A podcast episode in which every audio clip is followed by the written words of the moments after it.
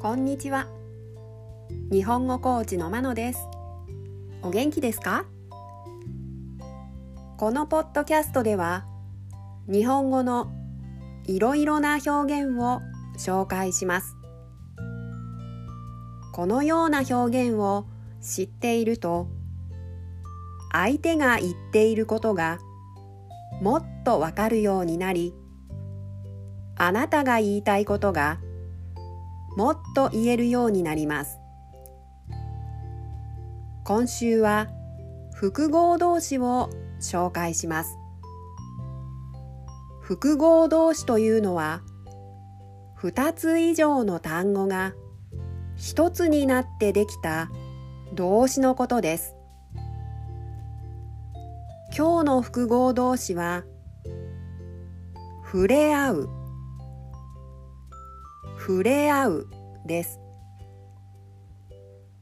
触れ合うは触れると会うという二つの動詞からできています。この触れ合うはお互いに相手に触れるという意味です。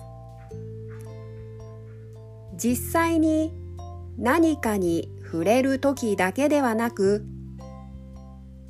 気持ちが交流するという意味でもよく使います。例文です。1手が触れ合って暖かい。2このサークルではいろいろな国の人と触れ合うことができます。3最近忙しくて子供との触れ合いができていない